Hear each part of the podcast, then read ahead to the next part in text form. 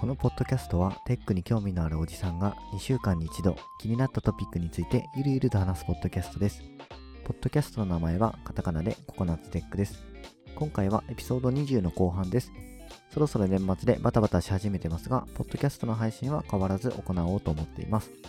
もし感想などがあれば、ハッシュタグ全角カタカナでココナッツテックでつぶやいていただけると大変嬉しいです。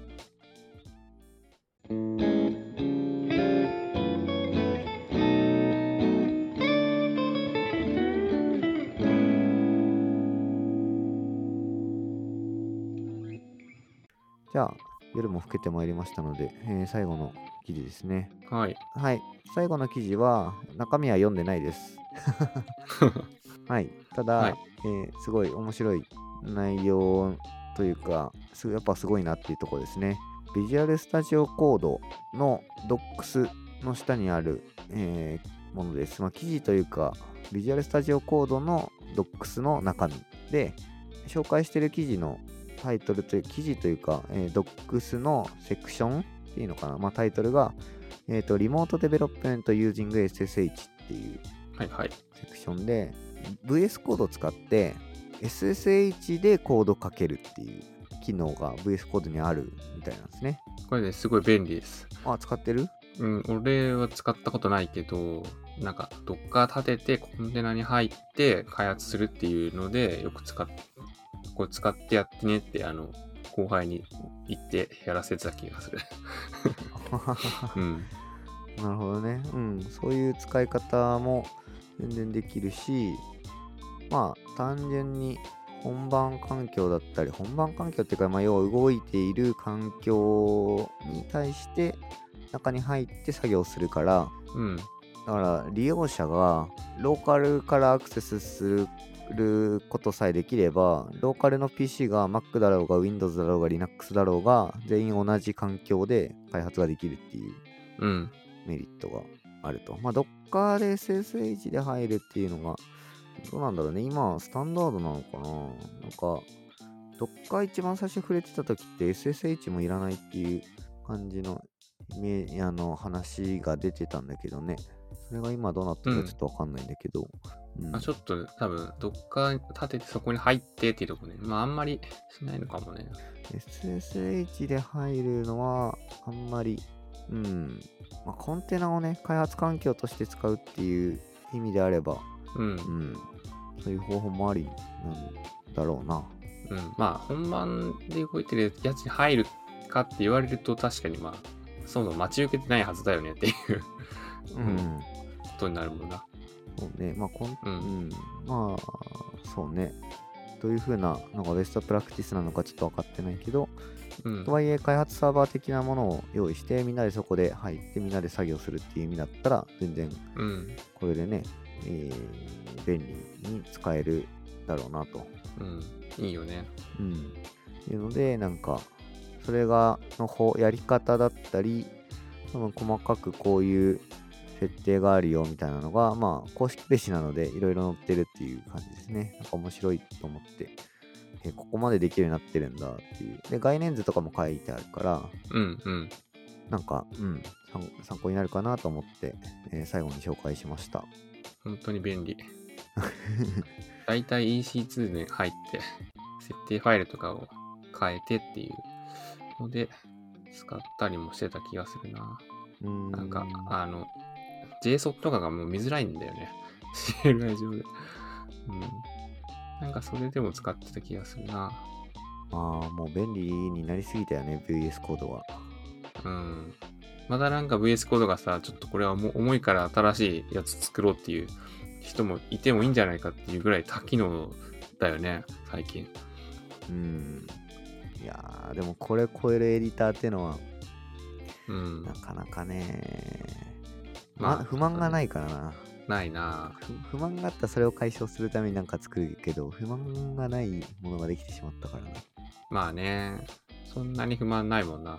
まあ、うんこれ1個で大体何でもできるしっていうところもまあいいし。そうね。うん。はい、という VS コードの、まあ、はい。機能、機能紹介みたいな感じになってしまったかな。うん。はい。まあ、そんな感じの、えー記事紹介でした。はい。はい。じゃあ、えー眠くなってきたんで、そろそろバトンタッチして、トーマさんお願いします。はい。はい。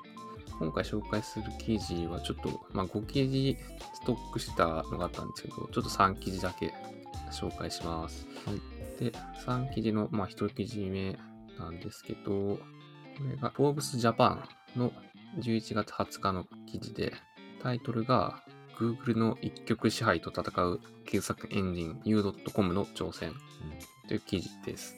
で、まあ、あの記事の内容はタイトルの通りの話が書いてあって、で、まあ、U.com っていう検索エンジンが、まあ、新しくできて、基本検索エンジンって今、ほぼ Google が、まあ、使われてるよねっていうので、その中にも、記事の中にも書いてあるけど、DuckDuckGo っていう、ね、あの、アアヒルのさ、検索エンジンも結構話題になったけど、やっぱり Google 一強時代がまだまだ続いてて、その中で新しい U.com っていうのができたんですけど、じゃあ、あの、Google でさ、問題としてるのがさ、一応広告が多いよねっていうことを問題として挙げてて、じゃあ U.com はどういうところがそれに比べていいのとか、広告があるのないのとか、どういうふうなこうビジネスモデルでやっていくのっていうをちょっと紹介してる記事になってますね。まあまあ、こういう流れがさ、世の中にああるし、あと、一応別、全く別の、あの、記事っていうか、えっ、と、リンクも紹介してて、それがまあ、これなんて読むのかわかんないけど、ネーバっていうのかな。NEEVA っていう、これも検索エンジンで、えっ、と、これは一応、作ってる人が、ほぼほぼ、あの、元 Google の人たちが作ってる検索エンジンで、また同じようなことを、まあ、言ってて、そもそも、あの、今の Google は広告が多いよねとか、プライバシーがね、なんか守られてないとか、なんかそういうことをこういろいろ問題視して、新しく広告がない検索エンジンを作ってますよっていうので、今利用可能な状態なんですけど、こっちはあの、月額払うっていうモデルなんだよね。うん。だからまあなんかそういうさ、検索エンジン一つこう取ってこう Google がまあ一強だよねって当たり前に思ってたんだけど、最近やっぱりそうじゃないよっていう世の中の流れもあるから、今後、じゃあ検索エンジンの戦国時代って来るのかなとか、なんか想像した記事だったのでちょっと紹介してます。へえ、そういう観点があるとは知らなかったけど、へえ。でもやっぱりブレイブっていうブラウザーでさ、やっぱり広告がそもそも邪魔だよねっていう思想で作られてるわけだから、うんなんかそれはまさか検索エンジンでそういう風になんか思ってそこを変えるっていう人もまあいるんだなっていうのは、うん、ふーんってなんか思った。ちょっと感心してしまった。うん、そうだね。へえ、あの、まあ、Chrome 一強に対応す対して戦い続けてる Firefox 的な感じなイメージを一瞬持ったんだけど、うん。そういった意味だと、なんかね、ネーバーとかも、うん。そういった意味で一つのね、戦ってるうちの一人がいるんだと思ってね。うん。うん。なんかすごいな。なんかどういう風にやってんだろうね。Google と戦うってことは Google の検索エンジン使えないけど、なんかどういうアルゴリズムでやってたりとか、なんかあんまりイメージつかないけどね。まあなんかどうしてもさ、ディレクトリ検索なイメージが出ちゃうんだけど、ディレクトリ検索ではないもんね、もう。そうだね。サーバー、ど今のその検索エンジンってどういう風に動いてんだろうね。あんまそこら辺知らないな、そういうえば。ん。その辺ちょっと確かにあんまり知らないけど、なんか別のアルゴリズムで検索だったような気がするな。なんか DNS の内容とか、そこら辺ビャーって取ってきてみたいな感じなのかな。うん。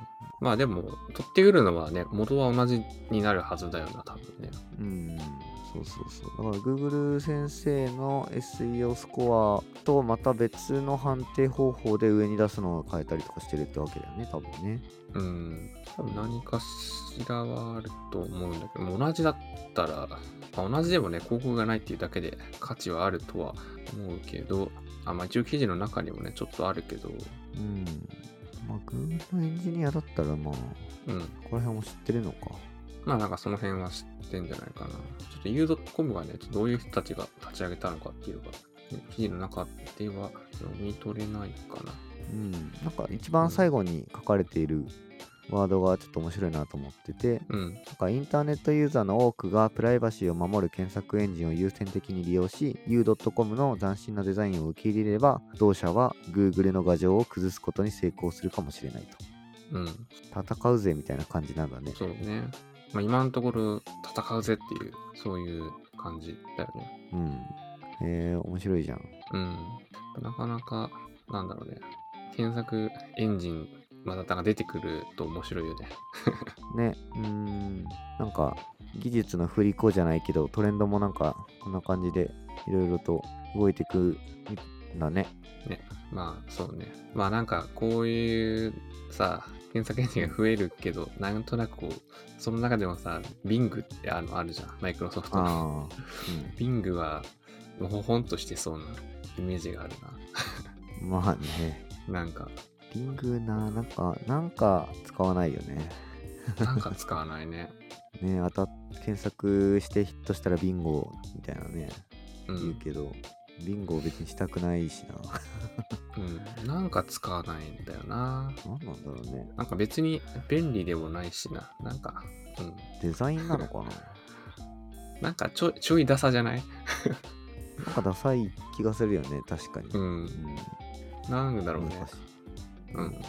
はい。はいまあ、記事紹介はこんな、一記事目これですと。はい。二記事目いきます。二記事目は、テッククランチの11月25日の記事で、タイトルが、東京大学量子コンピューターでも解読できない多変数公開鍵暗号のデジタル署名技術 QRUOV 署名を開発っていうタイトルです。で、まあ、あの、タイトル以上の内容はないんですけど、まあ、東大と、あと、九州大学マスフォアインダストリー研究所っていうところと、あと NTT が、まあ、共同で研究してて、まあ、QREOV っていう名前の署名を開発しましたよっていうので、まあ、これの利点が、あのーまあ、量子コンピューターを使われちゃうと、今、こう、よく使われている RSSA 暗号方式だっけ？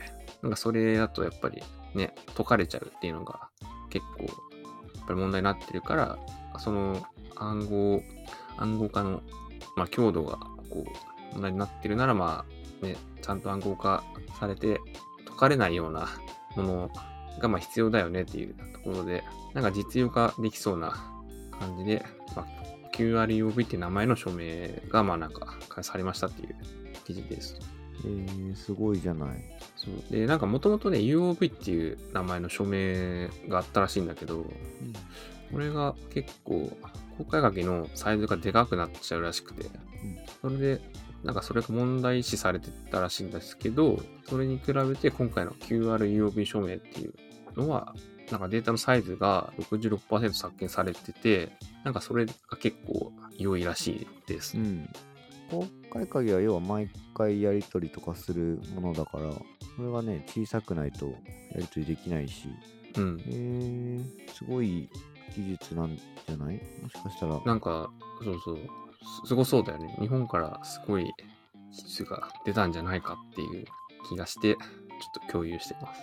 で、まあ、あと一個共有してるリンクが、これ東大のプレスリリースで、同じ内容の記事なんだけど、ちょっとだけ詳細が見れる、あの、PDF がね、あリンク貼ってあるんですけど、そこでもうちょっと細かい内容が知れますって。うん。うん。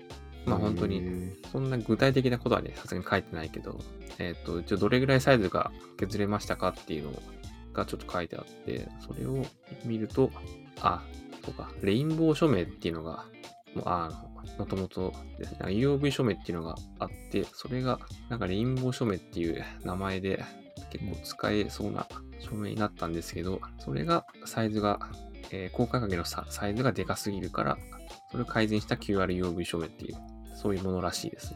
で、元々の公開鍵の大きさが 256KB、252.3KB あったものが QRUOV 証明使うと 85.8KB になりましたよっていうっていうのが一応ちょっと読めた。プレスリリースからちょっと辿るとちょっと分かったと。うん。まあそんな感じで。うん。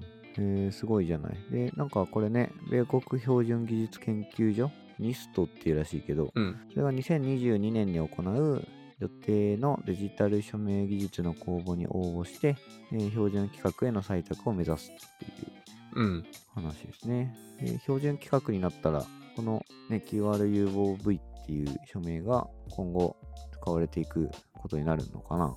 ね、なんか、な、なれ、なると、なんかいいなって思うよね。うん。うん。確かに。まあでもなんだろうな。でちょっとこの記事読んで思ったのが、なんか日本ってこういうところの技術開発がすごい強そうだなって、なんかちょっと思った。ああ、確かに。ね、あの、無線宮殿の地位とか、あと、うんまあ、あの、フェリカとか、あれは日本の技術の結晶だもんね。あと QR コードとかもね、なんかうん。日本発祥だし、なんかこう、ルールがあって、その中での技術開発みたいなのは結構日本は強い印象があるから、まあ、これを超える、なんだろうね、暗号化方式がまあ出てくるのかわかんないけど、うん。なんとなく、こう、これが採た採用されてほしいよね。うん、うん、うん。そうね。期待ですね。うん、そう、期待です。はい。はい。2記事目はこれで終わります。はい。で、3記事目。これがまあ最後なんですけど、これはノートの11月22日の記事で、タイトルが、プログラミングというより物事ができるようになる思考法っていう記事です。うん、うんで、まあ、この記事を、まあ、さっくり言うと、まあ、なんか、いろんなことができるようになるっていうことが、ことがなんか、こういう、うん、なんだろうな、ちょっとあんまり日本語がうまくないな。ちょっと待って。うん、なんだろうね。記事の内容を言うと、この作者の人が牛尾さんっていう、確かマイクロソフトの人じゃなかったかな。牛尾さんって人なんですけど、この人が、なんか、なかなかね、人並みに努力してるんだけど、うまくならない。何事もうまくできないみたいなことを悩んでて、で、まあなんか、世界のトップレベルのエンジニアの人たちと喋る機会があったから、まあその人たちの、こう、なんか悩む過程とかを観察して得た知見とか、で、その結果、まあ結構手を動かすっていうよりは、最初に仮説を立てて、それで多分こうだっていうとこう考えて考えて、まあその末にこうちょっと手を動かして理解を得たりとかっていうのだったりとか、意外とこうなんか理解するところ、その手を動かす前に理解するポイントにこう時間かけてるっていうことがまあ分かったと。うん。で、まあ、あともう一つの例だと、なんか若い、その優秀な、なんか同僚の人がいて、その人たちに、ちょっと自分の変わってる、なんかプロジェクトのこうアーキテクチャをこう説明する、なんかビデオがあるらしくて、この、この人のうん。うん。職場には。で、なんかそのビデオをちょっと見て、まあなんか理解しているところの、まあ話をこう聞いたら、なんかビデオ見て難しいから10回見てますって言われて、何回見直し、何回も何回見直して分からないところはちゃんとメモして、もう一回見ていますとか。やっぱりこう、自分、この人がまあやった時はまあ、結局、一回見たけど、とりあえず手動かそうって言って、いろいろこう手動かして理解していったんだけど、このなんか、ね、若い同僚の人たちは、ちゃんと理解するところに時間かけてたっていうので、やっぱりなっていう、なんかそういうこう、なんか知見を得たんですね、この人が。なので、ちゃんと理解する時間をこう、かけていった方が、その後どうなるかっていうと、まあ、ちゃんとこうできたっていう感覚とか、なんかそういうのがこう、ちゃんと得られる人がまあ、多くなったよっていう、自分だったらややれるなっていう感覚をうまく得られるようになってきたっていう感じで、まあ、こう記事、自分の感覚ではこうですよっていうので、まあ最後締めて、人生をコントロールできる感覚を得るとか、うん。ね、ちょっとうん最後の方に書いてあるけど。で、結局、なんか頭のできるなんか習慣っていうタイトルの段落で最後終わってるんですけど、本当にあの、その最初の文を読むと、なんかエクストリームプログラミングを開発したケント・ベックは言っていた。私は偉大なプログラマーではなく、偉大な習慣を身につけたプログラマーだと。っていう、なんか、その文で始まってるんですけど、一文だと思ったら、これに二文だったな。うん。まあなんかその、習慣だよねっていうことで、結局。なんか理解する過程で、まあ、手を動かすって習慣だったんですけど、ちゃんと、まあ、理解って時間かかるから、ちゃんと、まあ、頭で考えて理解するところに時間かけてっていうのをちゃんと習慣化する方が、まあ、今の自分にとっては、まあ、いいよっていううんことを、まあ、なんか言って、記事は終わってますよと。なるほどね。いや、これものすごい共感というか、俺もすごい思う。っていうか、俺がね、結構そういうタイプ？タイプというか、うんうん。逆で、えっと、俺は手を動かしてから、とりあえず分かんなくても手を動かすみたいなのができない人というか、それをやると、うんマジでパフォーマンスがクズになるのね。うんうんうん。なんかちゃんと分かった上でやりたい派の人なのよ。うん。だから、なんだろう、前職とかだと、あれ、ジェイク・リジー君は形から入る人なんだね、みたいな。なんか何をやるにも、意識揃えて、これはこうだったらこうだからこうやるみたいなのが、なんか分かってないと、やりたくないというか、そういう感じなんだよね。で、なんか、先輩からとかのアドバイスとかで、分かんなくてもとりあえず手を動かしてみなよっていうのがあったんだけど、うん。手を動かしても何も理解進まない時があってなんかパフォーマンス全然出ない時あってうん。なんかでしばらくなんか落ち込んでたりしたんだけどパフォーマンス出ないからううん。ーんでなんかであるタイミングでなんか中身がこうスッとこう腑に落ちた瞬間があったのストンとこうなんか落ちた感覚があってあ理解したって思った瞬間になんかうん。ドーンってパフォーマンス出た時にあ俺はやっぱこういうタイプの人なんだなっていうふうに思ってでまあここにも書いてあるけど俺は理解するのにすげえ時間かかるからうんなん。かポンコツだなとか思いながら仕事はしてたりとかするんだけどうん。うんなんかこのブログを見てなんかすごい勇気を得ました うん。やっぱり、うん。やっぱその、なんか、ちゃんと時間かけて理解しようってさ、多分、腰を据えて、ちゃんとステップを踏んで理解していくのが早い人が、まあ、できる人なんだろうなって、なんか、この記事を読んでちょっと思いましたね。うんなんか一を聞いて10を知るっていうのはまあ多分その背景とかバックグラウンドとかコンテキストをちゃんと全て理解してるから1を聞いただけでうん。多分その1の情報からバックグラウンドを全部検索してっておそらくこれだろうっていう残りの9を導き出せる気がするんだよねうん。うん。そうだよね。そう何も知らない状態で、まあ無理だからちゃんと深く知っているっていうのがかなり大事なんだろうなっていうのを再び思ったねということで、ねスプリングをちゃんと勉強しようと思ったわ ああ、自分の中では直近の課題感があったんだ。スプリングって。うーんと俺は今までずっと前職だとオレオレフレームワークを使っててうん。で、オレオレフレームワークをリプレイする段階になってフレームワークの中身全部ソースコード読んで、あ、こういうことしてるんだっていうのを理解した上で自分で、まあそのオレオレフレームワーク2みたいなのを作ったのよ。うん。だから中身全部理解してるから、からのなんかいろいろこうやったらこうなるみたいなのは全部こううん。分かってたし、なんかパフォーマンスも出てる実感があったのね。うん。で、なんか無駄に全能感を感じてたのよ。なんか、うんすげえだろみたいな。そうだね。まあ、それ、はい。まあ、全能ダブルね、そこに関してはね。そうそう。だったんだけど、なんか転職してスプリングでみたいなで、スプリングわかんないなと思って、使ったことないなと思っていて、で、いろいろとうん。調べたらあんまり知らない。まあ、その当時はね、DI とかは、なんだろう、知ってはいるし、概念も分かってるし、あるうん。程度の仕組みは分かったんだけど、スプリングでどうやるかとか分かんなかったし、うん。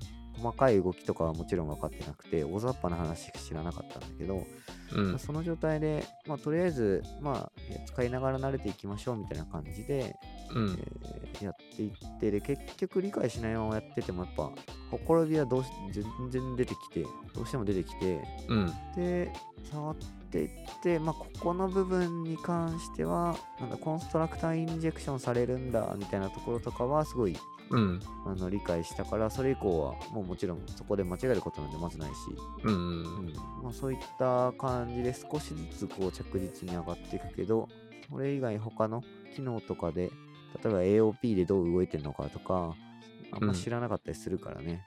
まあ、そこら辺をこう知ることをそういえばしなきゃダメだなとかは思ったかな。まあ、うん。うん、っていうのが直近というか入転職して最初の俺の課題感だったな。だからスプリングはね、ちょっと思ってるし、で、まあ同時に、まあ、グレイドル。の話だったり、ね、あとは Java うん。そのものだったり、あとは一番はやっぱ AWS だね。うん。まあ、AWS はね、なんかもう、じゃあどなんかどの範囲っていう話になっちゃうもんね。まあね。そうそうそう。うんでもね、うん、なんだろう。アドミン、えっと、俺、ソリューションアーキテクトアソシエイト持ってはいるけど、アソシエイトレベルはね、全然業務では役に高いんだよね。プロフェッショナルレベルじゃないとダメなんだけど、うん。それを知るためにも AWS のあの220以上あるソフトウェアのサービスをある程度理解しておかなきゃいけないし、どれとどれがどういうふうにつなげられるかっていうのは知らないとダメだなとは思っているから。うん。うん。うん。やっぱ頑張って知らないとなとは思うかな。そうだね。なんか、うん。最近、ああ、最近なんか AWS とか、クラウドがさ、めちゃめちゃメジャーになったんだけど、オンプレに回帰する流れってあんのかなってさ、なんか、あと思って、思って、なんかツイッター見てたら、なんか若手は絶対クラウドを最初にやるから、若手でオンプレできるってなったら、若手にとってはブルーオーシャンなんじゃないかっていう ツイートがなんかちょっとあって、あ、確かに。うん確かに、確かに。確かにね、と思ってしまっうんでもなんとなく最初の研修だったりとか、た。うん。うーんだは多分オンプレだよね。オンプレで作ることをした方がいいと思うんだよね。その新入社員研修とかっていう意味で、その転職の最初の研修とかではなくて。うん。あ、プレでサーバー立ててっていうぐらいのところ？そうそうそうそう。多分それやっとかないと EC2 立てても、なんか何が嬉しいのか、立てるって何なのみたいな状態になると思うし。うん。まあまあ、そうね。そうね、それは必要だし、一回は通ると思うんだよね。IDE 使わないでコードを書いてみて、うん大変さを知ってから IDE を使うとありがたやっていうか、まあ何を、IDE が何をやってくれるかっていうのをね、知ることができるから。あ、うんうん。そうそう。なんか何が、ね、楽になってんのかっていうところはね、うん。なんかし、うん、知っていろいろやりたいなっていうのはあるけど、いや、でも本当にあの、なんか早くしようとすると遅くなるみたいな、うんなんか記事になあったのが本当にいろいろなんか過去を思い返すとそうだったなって思思ったよ、本当に。いや、本当にそう、それは本当にそう。なんか、やっぱ、なんだろうね、土台きちんとして、準備きちんとしないと、スピードって出ないよね。なんか、せスピード、えっと、プロダクトの成長曲線とかもさ、うん。あの、1時間数じゃなくて2時間数だよね。その、うんス。ピードの上がり方ってだと俺は思っていて、うん。最初は全然何も進んでないように見えるんだけど、一回こう腑に落ちたりとか準備がちゃんと整ったりすると、ギュンってこう、うん速くなっていくと思うんだよね。うん、そうだね。そうそう。ただまあ、だからそのギュンって加速するところがどをどう持っていくかだと思っていて、そこの期待値との調整だと思うんだよね。うんうんだから例えば新人が、えー、と活躍してほしいのが3年後だとしたらギュンって上がるのが3年後うん。うん。だったら別に問題ないわけですね。うん。なんだけどそれをなんか例えば半年とかで判断しようと思っても半年間は別に何もね上がってなかったりとかしたらなんかできない子なんだとか思われ思っちゃったりとかうん。するだろうしまあシステムもそうだよねなんかそうだね。サービスとしてローンチしたけど全然売り上げが出ないとかうん。でも売り上げが出るのが、例えば5年後だったら、うん5年後目指して盤石にしていって、さあ売るぞで、なんかすげえシステムとして完成されてるみたいな感じになったら多分ギューンって売れるだろうし、うん。だったりとか、そのシステムを作るのも、システムのフレームワークだったり、なんかエコシステム周りとか、デプロイ、CI/CD 周りがちゃんと整って初めてガンガン開発できるようになって、機能とかもガンガン増えていくみたいなうん。感じだと思うんだよね。うん。本当に一足飛びでやろうっていうのは本当に準備ができてる人が言うのであって、なんかうんね、いきなりできるっていうものじゃないんだよなって、なんか本当に思うね。そうだね。うん。やっぱだから理解するときも、一つずつやっていくしかないっていう。そうね。うん。もう本当に。天才ですらそうなんだから、凡人はもっとちゃんと一歩一歩踏み出していかないとダメだなと。一歩一歩。うん。本当にそう思いました。うん。はい。うん。ありがとうございます。これを記事はなんか勇気をもらった記事ですね。うん。ちょっとね、勇気もらえる。まあ、この、うん。あの、筆者もね、50歳でね、そういうふうに思った。今から頑張ろうっていう人だから、うん、なんか、自分まだ30歳、31歳か、みたいな、思うと、まだまだやれるぞっていう気持ちにもなるね。うん。そうね。頑張んないと。うん。はい。はい。こんな感じですかね。えー、はいなんだかんだいい時間になって、お互い眠いから、うん。眠い感じの声でしたが、まあ大丈夫かな。うん。はい。ちょっとね、うん。眠気が伝わってる可能性あるね。そうね。まあしょうがない。まあ今後は多分しばらくはこういう状態がお互い続くかな。うん。そうだね。うん。じゃあまあ、足の指を大事にっていう感じで、そろそろ締めていきますかね。あ、うん。はい。はい。じゃあ、ということで、あ、そっか、そろそろ締めますかって言っても、締めの言葉とか特に用意してないから、うん。まあ、サクッと終わりますか。終わろはい。じゃあ、えー今日の収録、シャープ37、38の収録はこれで終了したいと思います。う。はい。ありがとうございました。ありがとうございました。